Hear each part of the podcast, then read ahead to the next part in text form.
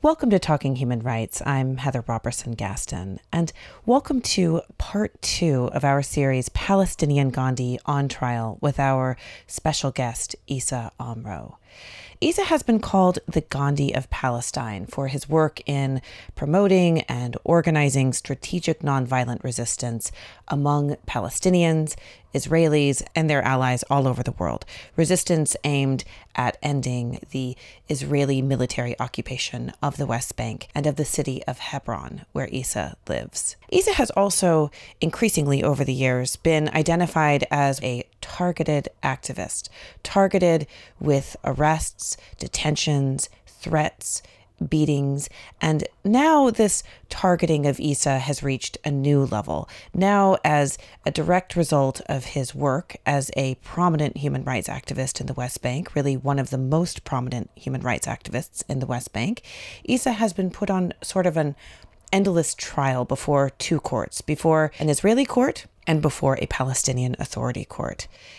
In the Israeli case, Issa is charged with things like planning a demonstration against the military occupation under which he lives without first seeking a permit from the occupying military. In the Palestinian case, Issa is charged under a highly controversial electronic crimes law, his crime being a Facebook post criticizing the Palestinian Authority for its treatment of a journalist.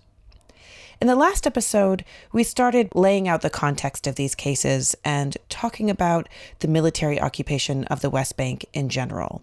How it works, what it looks like, maybe a bit of what it feels like. I put a bunch of photos onto the website at www.talkinghumanrights.com because I believe you have to see this thing, this occupation, to begin to understand it. And in fact, I think you have to see it to believe it.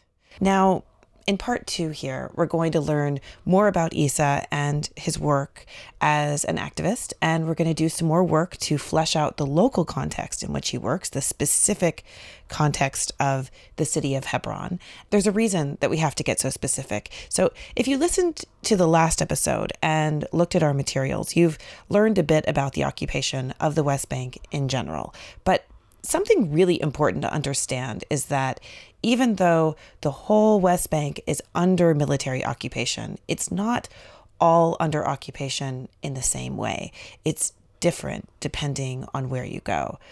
For instance, if you travel around the rural areas of the West Bank, which is to say, most of the West Bank, you are traveling in what is called Area C. And in Area C, you will see a very direct form of occupation where the Palestinians are directly occupied and overseen by the Israeli military. So if you are a Palestinian and you want to build a water line, or you want to build a school, or you want to build a house, you have to get a permit from the Israeli military. And that's why you see a lot of people in this part of the West Bank, in Area C, living in tents and living in caves. So that's one level of occupation. That's area C. So then you have the big cities like Ramallah and Bethlehem, and these are called area A. In area A, the occupation works differently. In area A, you have what is called the Palestinian Authority. And I don't want to overstate the power of the Palestinian Authority. It's really crucial to understand that the PA is not a government, but is more of a local administrator that exists within the occupation and is required to cooperate with the occupation, but still it does employ Palestinians to provide some local administration even while under occupation and it it does provide something of a buffer. So when you go to these big cities, you don't tend to see so much military infrastructure and you don't tend to see Israeli settlers. But Hebron is different. Hebron itself is actually divided into two levels of occupation, but the part of the city that we are concerned with, where Issa lives, which you will hear us refer to as the old city or the old town, and you'll also hear it referred to as H2, as in Hebron 2, that part of the city is under direct military occupation. Here's Issa describing what that's like. Hebron is almost a military area. Yeah. Soldiers on rooftops, checkpoints, closures, settlers with guns, cameras for the army. So you feel that you are in a military base, completely restricted, full of soldiers, full of settlers, full of guns, full of weapons. Your kids will see guns 24 7. You will hear shooting. You will hear soldiers training in your own uh, city. Maybe they come to your house to have a training on your house, on you. You will be a training object for the soldiers. That is life in Hebron. So, first thing I want to say here is that Issa is not exaggerating for effect. In Hebron, everywhere you go, you see soldiers, hundreds of soldiers. You see them pouring in through the doors of people's apartments, marching up their stairs, emerging onto their rooftops where sometimes uh, the soldiers have built watchtowers. So if the family goes up to their rooftop to say, do their laundry, the soldiers can say, you must leave now. Your roof is a closed military zone. That's the terminology that they use. In Hebron, you see entire city blocks closed off by gates, closed off by other barriers, entire city blocks entirely emptied out, filling up with trash and debris. You'll see block after block of shops that have been closed, their their doors welded shut, the gates to get to them welded shut, and all of this is part of the army's ongoing effort to evacuate huge parts of the city. People call it a ghost town for this reason. It's really shocking and scary, and it's a lot to get your arms around. Um, your first thought would be naturally that it looks like a war zone, and you might think, well, this just must be what war is like. But it's actually not a war zone. There's only one army here, and then there are thousands of people just living their lives and trying to live their lives and sometimes there are people like Issa who come along and say, no, this is no way to live. We shouldn't be living under brutal occupation in this way. And let's organize everyone and let's protest it.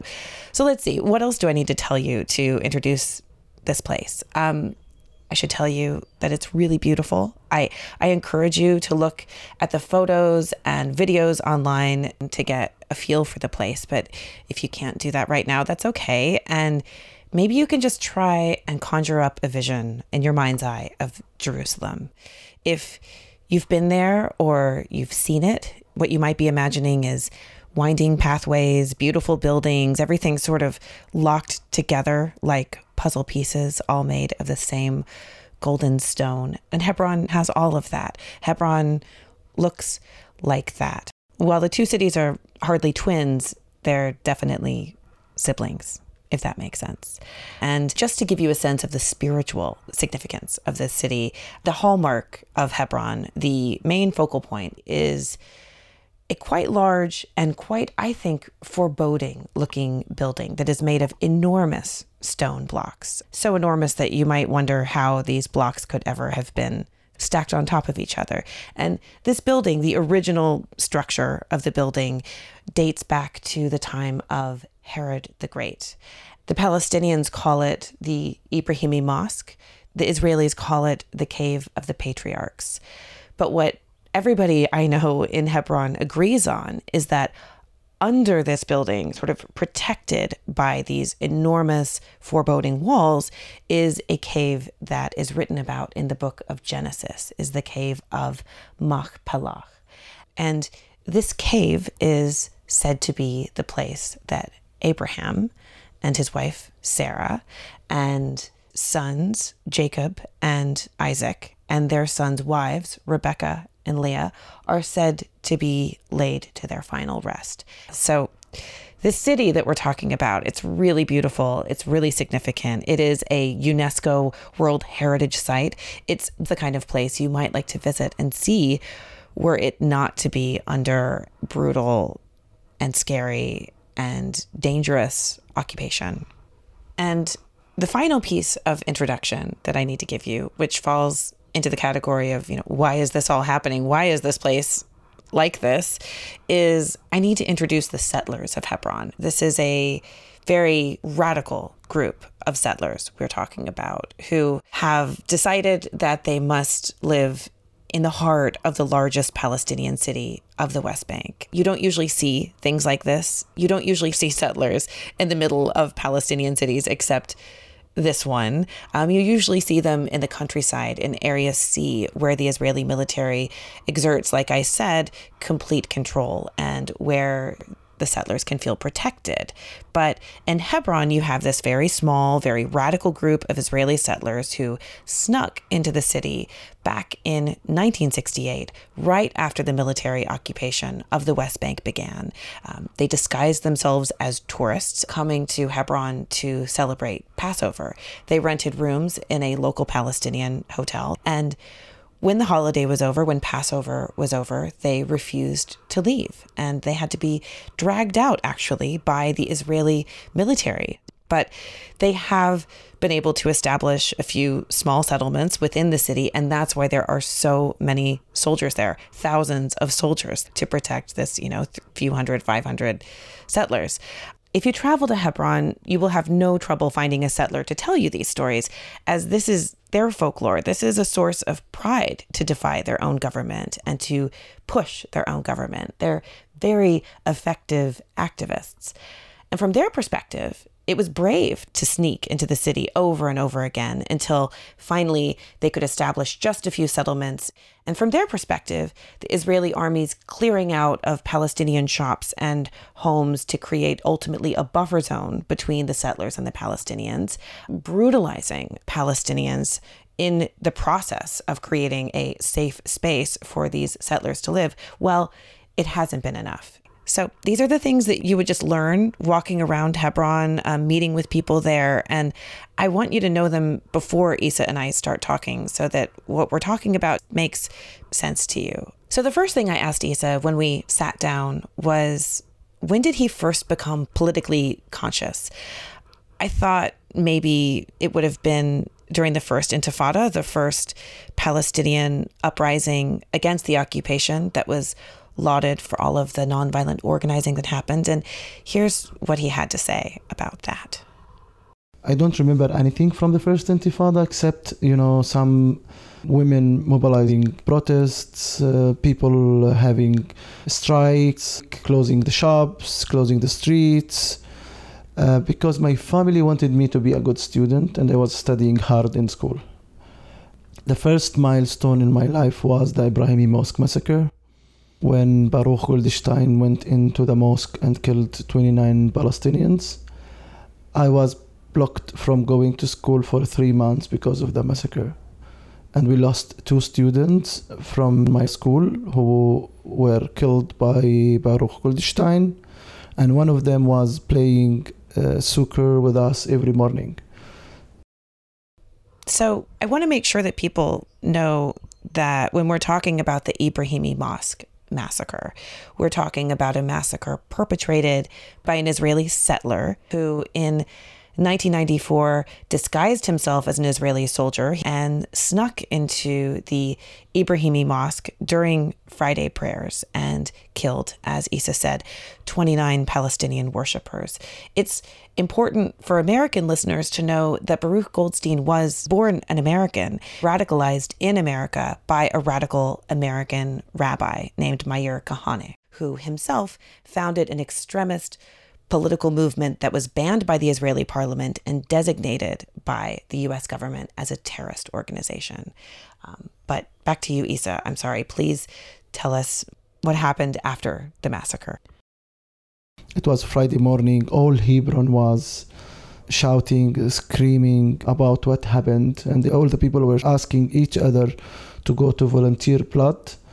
And people were very, very angry about what happened and the reaction of the army was very violent and uh, around six people were killed outside the mosque. 29 palestinians were killed inside the mosque by baruch goldstein and six people were killed by the soldiers. And people were, were trying you know to take their relatives from hospital who were killed to bury them in the cemeteries because people were afraid that the army may take the bodies. And the soldiers put you under curfew after the massacre didn't they? Um, was it for three months after the Ibrahim Mosque massacre, I didn't go to my school for three months. The area of my school wa- was closed for three months because of an Israeli American fanatic uh, extremist Kahanist went into the mosque and killed the Palestinians in the mosque. We were killed. We were vi- we were the victims of the massacre of the Ibrahimi Mosque massacre, and we paid the price for that. And can you tell us what a curfew is? It means that you are not allowed to leave the house. Every few days they give you one hour, two hours to go to do some kind of shopping, but you don't you are not working from where you will have money to do shopping. So they made people live in poverty in spite that it was the most crowded area of shops full of people full of shops very expensive shops and very beautiful area after the Ibrahimi Mosque massacre everything is closed and is, the closure was expanded after the second intifada And what happened when you were finally able to leave your house again, when the curfew was finally lifted?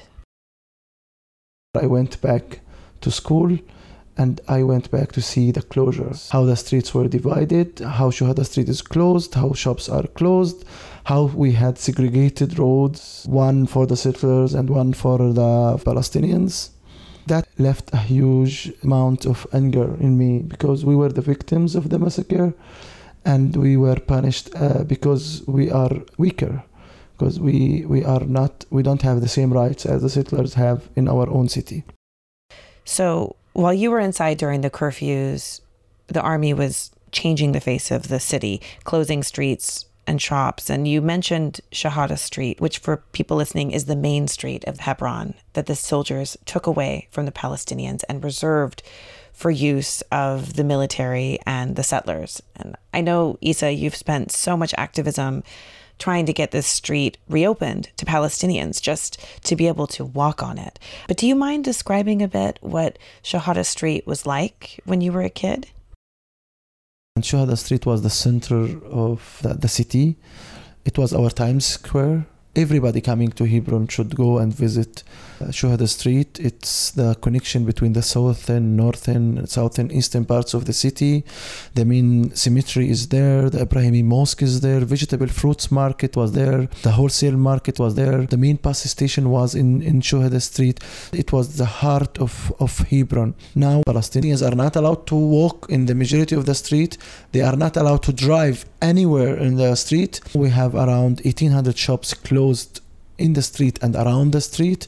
Among them, around 520 shops closed in Shuhada Street by military orders. We have around 1,000 Palestinian apartments empty because many apartments are in, in Shuhada Street. Certain families, they use the back door to get into their homes because the main doors are, are closed. I know a Palestinian family use the roof to get into the house. I don't think life will come back to the old city of Hebron without reopening Shuhada Street for the Palestinians. You know, it's true. Just walking around Hebron, it feels like someone came and killed not just the people living in the city, but killed the city itself. Um, I wonder if we can switch gears. I want to ask you about the second intifada, the second Palestinian uprising against the occupation. I know this time was filled with so much violence and repression, but my understanding is that it's also when you really came into being as a nonviolent activist. And can you tell us a little bit about that? Uh, my family didn't want me to participate in the second intifada. I was doing very well in university, studying very hard, sometimes studying 12 hours a day after, after university to get my engineering degree. And the last year of my engineering degree, in the middle of the second intifada, I went to school. I found the way to my school closed. They sealed the doors, they welded the gates, and they declared the campus as a closed military zone. For me, it was a very hard moment because it was my last semester and uh, it was my life. And I went home very angry. I was even crying about it. How come what I did to lose my degree? It was not about occupation it was not about human rights violations it's about about me you know it's about it was only about issa studying very hard for four years and a half and i chose to study in palestine not to study outside palestine because i wanted to stay near my family and i chose my my major i liked it i wanted to be an electrical engineer and to do postgraduates and to do my my phd and to go on my educational track so I went home and I, I went to Yahoo because Yahoo was the main search engine and I, I wrote how to make a revolution. For me, it was a revolution. I was lucky to get a lot of information about non-violent revolutions. I read a lot about Gandhi. I read a lot. I read a lot about the civil rights movement in the U.S. About Martin Luther King. I read about Mandela and the anti-apartheid movement in, in South Africa. I read all of that. I went back to school, and I told the students, "Let's fight the closure of our university." And the first thing we did, we established a committee of seven students. We were all in the engineering college and we started mobilizing the Palestinians. And I remember that the first action we did was closing the main street in Hebron for the Palestinians. And everybody was telling me, what, what is this? Are you crazy? You are closing the street for the Palestinians. What, how will you will affect the occupation? I told them it's written in the books to generate public opinion.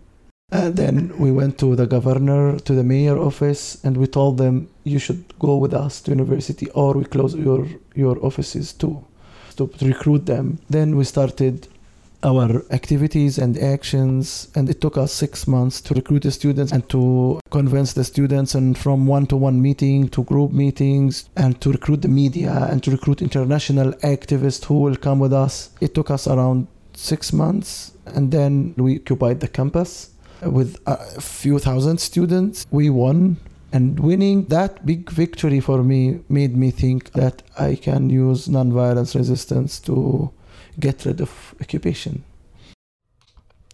And again, you were under curfew for much of this time, organizing the students and you know, there must have been soldiers everywhere, and you're not supposed to leave your house or be doing anything like what you were doing. It was the middle of the second intifada. We had tanks all, all over the streets and this is why we I said, okay, it, it must be peaceful. And it was a tactic for me in the beginning. And I, I said, okay, it's the only way to do it, and let's try. And we were just, you know, hiding the brochures, we were hiding the press releases, we were meeting in secret places, we were, you know, we were not using the phones, we were really careful as a group of organizers not to be caught for what we were doing because it's illegal you know, even organizing peaceful, non-violent campaigning for the students to reopen their university, it's illegal. Do you ever see any of those guys, your fellow students who you organized with? Yes, we, we see each other, and we were very proud of that time to reopen the university and work uh, against the closure of our university. And now we are more aware of what we were doing. That time we were not aware. So, what happens next? You get the university reopened, which is amazing and extremely impressive. And um, then what happens? I graduated. I got my degree with very good marks, and I became addicted to nonviolence resistance. So I established international solidarity movement in Hebron to fight the wall around uh, the city in the villages I started mobilizing people in uh, South Mount Hebron. We managed to bring back Qawawis village. Wow, I, I really want you to talk about this. Um, so, for people listening, we're talking here about Area C, the rural area that is most of the West Bank, where the Israeli military exerts direct occupation over the Palestinians, and where you will see people living in tents and caves with no running water, no electricity because they're not allowed by the army to build that stuff. And I just want you to talk about this, Issa, for a couple of reasons. One, here you are, a Palestinian activist, and you go to resettle a Palestinian village. But what you're doing, if I understand it, is you're actually helping to implement a decision of the Israeli High Court because the court had already said that these villagers could go back to their village. And it was the soldiers and settlers who wouldn't let them stay in defiance of this High Court order. And it makes me wonder if the High Court is something that you can use. Okay, uh, my experience with the Israeli Supreme Court is that usually Palestinians lose in the in the court for many reasons. The first reason is because it costs a lot of money, and the judge is usually biased to the Israeli uh, occupation. And I see that the Supreme Court is part of the occupation. And the, the Israeli institutions in general, they are part of the occupation. They, they, they maintain the occupation in a way or another. But sometimes we get some, some, some victories in the Israeli uh, Supreme Court. And in, in, the beginning of my activism, 2004, I got uh, a call from Palestinian villagers saying that they won a Supreme Court decision to go back to their village and they are not able to implement it because whenever they go back to their village, the settlers attack them and the soldiers don't protect them and dismiss them. I, I, I went there with international presence. We slept there with the, with the, with the, with the families and the whole village was afraid and they didn't believe that we have power as non-violence activists. The settlers tried to come and attack us but they found the cameras. They found activists speaking english and hebrew and arabic and talking to them with confrontation. They escaped the first night the second night the settlers tried to attack us. They escaped and then now the family is inhabited and they have the best NGO in South Mount Hebron. It's called Comet-ME, which is giving solar panels and renewable energy for the Palestinian families who are living all over South Mount Hebron. So, so you can th- you can see that they brought electricity to the people there, and they are living in one of the houses where I slept in 2004. So it's a big victory, but it's not the case now. The Supreme Court is much more right wing now, and the army is much more right wing, and the settlers feel more confident, especially after all the green lights they got from uh, Trump administration to do whatever they want, and after the appointment of the new American ambassador to to Israel, who is supporting settlements, and he feels that he's part of the settlement community, and he's very biased. It's such an important thing for Americans to know, I think, the impact of what we do, who we elect on your situation. But I want to talk more about this phase of your activism because, you know, I remember my first time going into the South Hebron Hills, Issa, hiking into this area where only one family lived in a cave in view of a settler outpost. And I remember how scary it was to be out there in this incredibly barren landscape that you can't reach by car, that you can't reach by trail, that you actually have to hide where you're going. And I remember when we finally arrived at the cave and it was just pitch black because, again, no electricity. So tell us what it was like for you to go there in 2004. It was the beginning of my activism and I, you can see that I was afraid of soldiers and I was afraid of guns. I was afraid of settlers. And when the people from the village asked us to escort them and go to their village and stay with them, it was an impossible mission. It was not easy to go to darkness, uh, to go to a place without a restroom, without without electricity. So you are uh, going to nowhere knowing that Israeli settlers and soldiers with guns may attack you in the night. They may shoot you and nobody will know about it and you have no place to escape to. So it's not it was not easy for me to go, but I usually go over my fear by saying that you know what I'm doing is important and the outcome and the impact of the activities will be for years used by other human rights defenders. And now Gawis it's full in, fully inhabited and I'm so proud of myself and the others who were with me. It's a kind of action that everything is possible. Nothing is impossible for activists. Just you need to try and you need to be brave and you need to to know that you are not alone. You have many supporters in the world and you are not a cheap target to the authorities. The authorities are afraid of you more than you are afraid of them. So you really faced your fears, and it sounds like there was a real payoff for doing that. I can say that that experience made me more brave. It gave me more courage to go over my darkness phobia that the darkness will not stop me from doing anything. It gave me more courage uh, to go over the phobia of the soldiers and the settlers. So it was very important for me as Issa to do that action. It was really one of the best thing I did in my life to go over a lot of my weakness. You know, you know. Now I'm I'm much stronger. I could do it like that. In the that time, I remember it was a hard decision, and I didn't sleep all the night. I was not able to sleep. I was not able even. It was not easy. But then, by time now, I'm much stronger and I can do anything alone and or with others like that.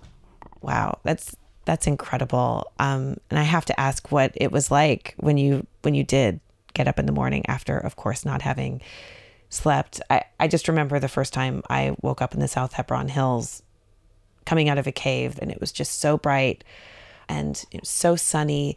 And everywhere you look it's just golden dust and sand. As far as you can see are just rolling hill after rolling hill.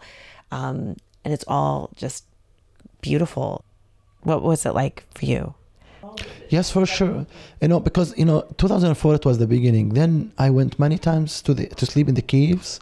I like the area a lot. I like the sunset. I like the sunrise. So I like the, the you know hearing the dogs in the night. I like to hear the, the birds in the morning. I, I like I like the life there. I like the, I like the sheep.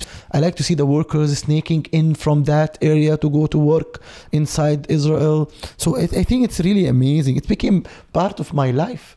It's even became part of my satisfaction as a person to go and see. And it's a kind of sightseeing for me now to go sleep in a cave in the middle of the in the middle of nowhere. You can say. You know the story of you facing your fear. It makes sense to me because you know you've inspired so many people to be brave and i think if anyone were to describe you issa brave would probably be the first word they would use. And so you know this is how you how you got brave by doing something really scary and building your strength and meeting all these people along the way who are also getting braver. And and then you take this energy back to hebron where i have to imagine people were pretty scared to follow you. So tell us what happens next. Then we decided to come to the old city of Hebron and start fighting the apartheid policies.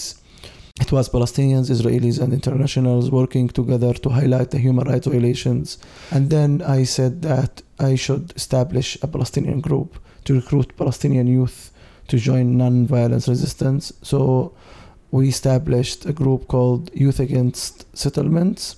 And from one campaign to another, we generated public opinion in Hebron and in the world about nonviolence resistance in our own city and about the human rights violations. And we managed to increase a lot of awareness about what is happening in the city. And we managed to give the Palestinians a tool and even a culture to document the, the human rights violations, to use the video camera in the beginning of distributing the cameras it was impossible to give to the people because they were afraid to use afraid they will be a target afraid that the army will punish them they will break the cameras they will take the cameras because the people in palestine know that the army can do whatever they want under the military law you don't have any right. So we started convincing the women and the women listened to us because we told them this is a tool to defend your children and to defend your husband and to defend your house. Then by time it became a culture. So people react without any kind of mobilization by their smartphone cameras, by their own cameras, and they bought it online and they send it to us to send it out and use it for documentation, use it for legal cases, for advocacy and media, and especially the international media. That's really incredible. And I know this really caught on in the region, and that the Israeli human rights group B'Tselem ultimately asked you to help them reproduce this project all over the West Bank. And so you trained people all over the West Bank to do the documentation work that you started in Hebron. And you actually won an international award for that work, the One World Media Award in 2009. And the accolades just keep coming in at this time. And not uncoincidentally, the monitoring of your activities by the authorities, um, the arrests, the detentions, they also increase in this period. But I want to I want to fast forward to the year 2016 and to the event that is said to have been kind of the last straw, the event where the Israeli military finally decided that they would compile 18 charges against you going back to 2010 and that they would put you on trial. So, what were you doing at the time that this all started, Issa, on that day in 2016? We got a call from Jewish community here in the US, and we got around 120 Jewish activists coming from the US to Palestine to participate in our non-violence resistance, and they wanted to participate in one of the actions. We decided together to establish a cinema in Hebron, the only cinema for 800,000 Palestinians in Hebron district, and we started doing it confidentially, not to let the army know what are we doing in a Palestinian closed uh, factory to protect it from the settlers and reverse it to be a community center and uh, uh, a cinema. And we managed to surprise the army, despite that they tried to stop us. Palestinians, Israelis, and Americans, Muslims, Christians, Jews, and seculars, and all people were together working hand in hand, and we were saying that occupation is not our Judaism, occupation is not our religion, and non-violence is our main method to end the Israeli occupation by strengthening the Palestinian civil society and the Palestinian people. The occupation didn't like that. The occupation declared the area as a closed military zone. A few activists were arrested that day, and after that, they started my indictment with 18 military charges. So that that was the year, and what that was the trigger for them to open 18 military charges and take me to court and collect all my charges from 2010 to 2016. So I wonder if you can talk a little bit about the state of the movement, um, which I know is not so good right now. I can say that the movement is uh, suffering from uh, a shortage of activists because you know to be an activist you pay very high price. Me personally, I'm paying very high price. I was attacked physically many times. I was arrested many times, many many times detained and many other activists they face the same. Attacks on them attacks on their families attacks on their friends. So if you are a non-violence activist israeli or international or palestinian pay very high price. They deported many uh, international activists. They prevent them from coming. They they question them you know us as peaceful activists you know. They are isolating us from the world. They are isolating us from our uh, activist communities. They are isolating us from the international community. And we we became uh, really uh, a target and fr- our friends they became uh, a target. You're not allowed even to criticize Israel now, and they may consider you anti Semite if you are criticizing human rights violations. If you are pro Palestinians, pro human rights, pro peace, pro justice, pro equality, you will be labeled as, as anti Semite, you will be labeled terrorist. Uh, you will be labeled, you know, as anarchist or as I don't know what. They find a label for you just to disconnect you from your own community and dis- disconnect you from influencing the public opinion, even in Israel or in Palestine or even in, in the US here. So, how do you get people to join you? I, I try to, to talk to their uh, to their morals, to their principles, and I tell them you want to be a normal human being and nobody mentions you? In, in, in history or you want to be a human rights defenders and be mentioned and be heroes? And you know many people they, they want to be heroes. And i think martin luther king gave his life for his own people. And mandela gave 30 years from his life in jail for his own people. And me personally i want myself to, to be mentioned as a human rights defender that's all that's that there is no change without sacrifice. And the price is high. We try to reduce it by bringing more international attention. And this is what we are waiting from the American audience who are listening now to write to the Congress to support Palestinian rights, to write to the media, to talk to their communities, to come to Palestine and see the situation, to, to, to support Palestinian uh, initiatives and, and projects on the ground to protect human rights defenders by raising their voices and connecting them to other resources here in the States. Um, so people in the United States can do a lot here, I think I'm hearing you say.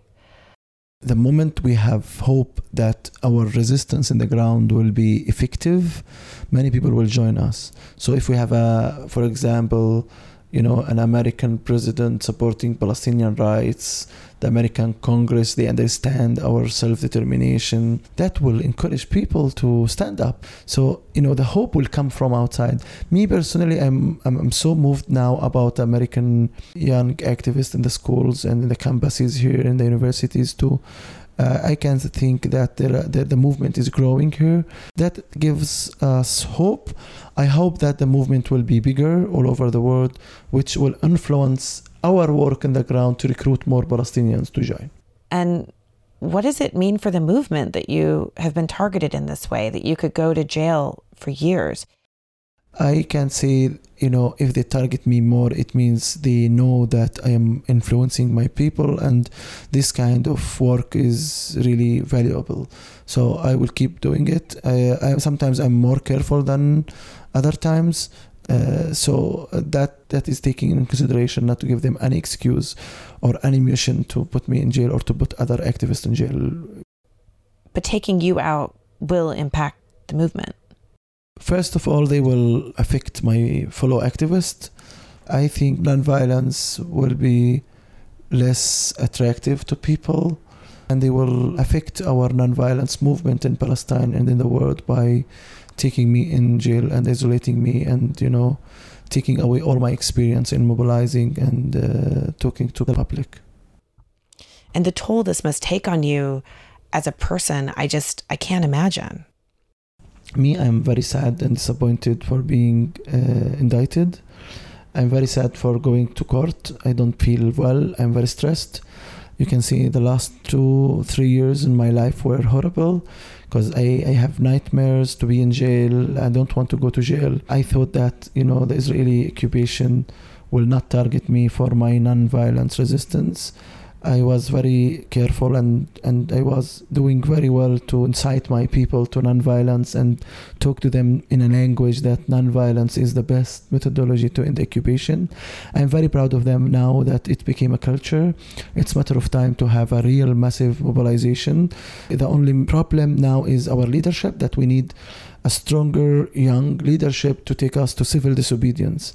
The occupation is afraid of that for sure the occupation will try to defend itself from me and from any kind of peaceful mobilization. So they are using all type of threats all types of uh, detention all types of indictment. They will try to put me in jail. And I, I think that putting me in jail means destroying my 15 years of work to increase the culture of nonviolence because many people see me as a hero for using the, this track for a long time and doing very well and they have a lot of winning i have a lot of examples to tell people it's working it's doing well and we can do well with our non-violence approach but the occupation and the supporters of the occupation don't distinguish between a Palestinian who believes in non-violence or a Palestinian who believes in any kind of other uh, resistance.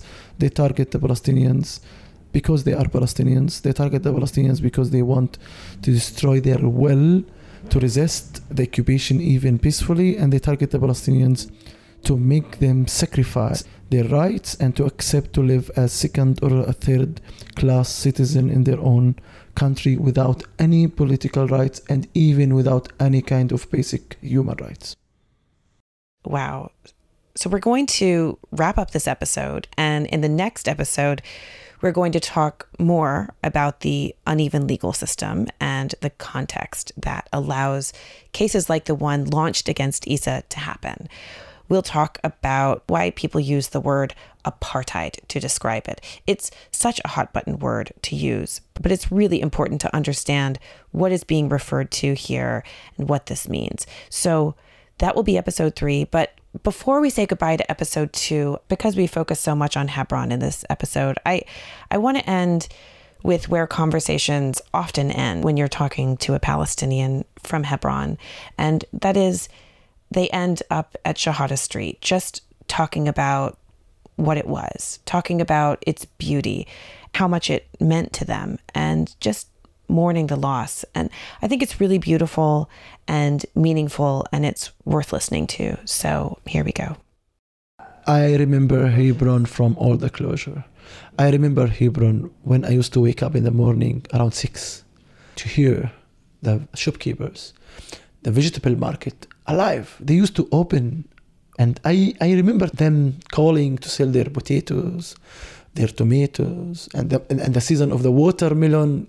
They start screaming the the, the, the shopkeepers and the, the vendors in the street about their their vegetables, their fruits, their their their products there. I, I, I know that, the, that market shop by shop. I remember when I was a child, I was moving around, playing around, cycling around in that area. Not anymore. The shops are closed. The market is closed. I'm not allowed to walk there. I'm not allowed to go to the house where I was born and which we own. And I see the settlers, they have all of that. It's not only the vegetable market or the fruits market or the second hand market or the wholesale market. All markets were there. Carpenter's market, blacksmith market. I used to make my toys there, you know.